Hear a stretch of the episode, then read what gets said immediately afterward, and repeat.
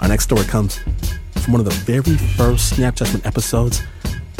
My man Douglas, he walked home from work, arrived at his apartment, opened the door of his apartment building, and right there, lying on the floor waiting, Douglas saw something that, that gave him pause.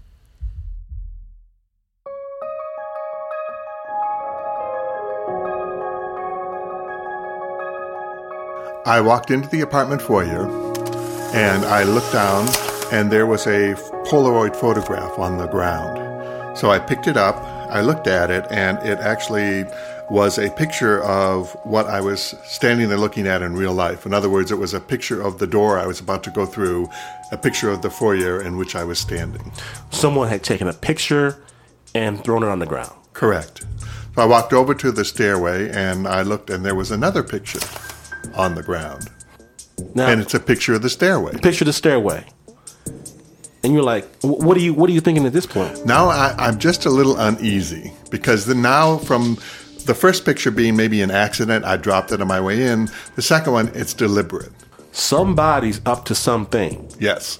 So at this point, I'm I'm just becoming a little nervous as uh, the hair started to go up on my arms for some reason. So you get picture number three. You look at it, and you continue up towards your apartment. So now I go to the hallway door that leads to the apartment wing. So I opened the door, and there on the ground was another photograph. And I can see down the hallway, it looked like a million miles down there. I can see my door, and I can see that there's a spill of light coming from the apartment across from my door, and that door is open. And there's a, another photograph, one last photograph on the ground down at the end of the hallway. I, at this point, was scared out of my mind because this was the end. I stood there for a moment, absolutely quiet. You got to make a snap judgment right now. Either I'm going to go to my apartment Right. or I want to do something else. What did you do? I practically fled that building. What did you discover?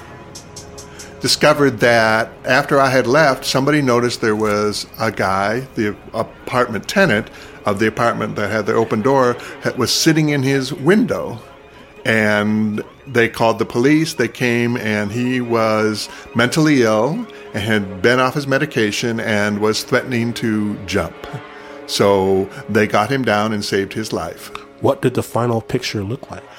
The final picture was of that window in which he was sitting, except that there was nobody in the picture. It was simply the open window. He jumped. I can only surmise that, yeah, he would have made that picture true just like the other four. So it would have been a window without him in it, and he would have jumped to kill himself. Trust those premonitions. Yes, please do. You trust yourself, Doug? I do. Snap judgment.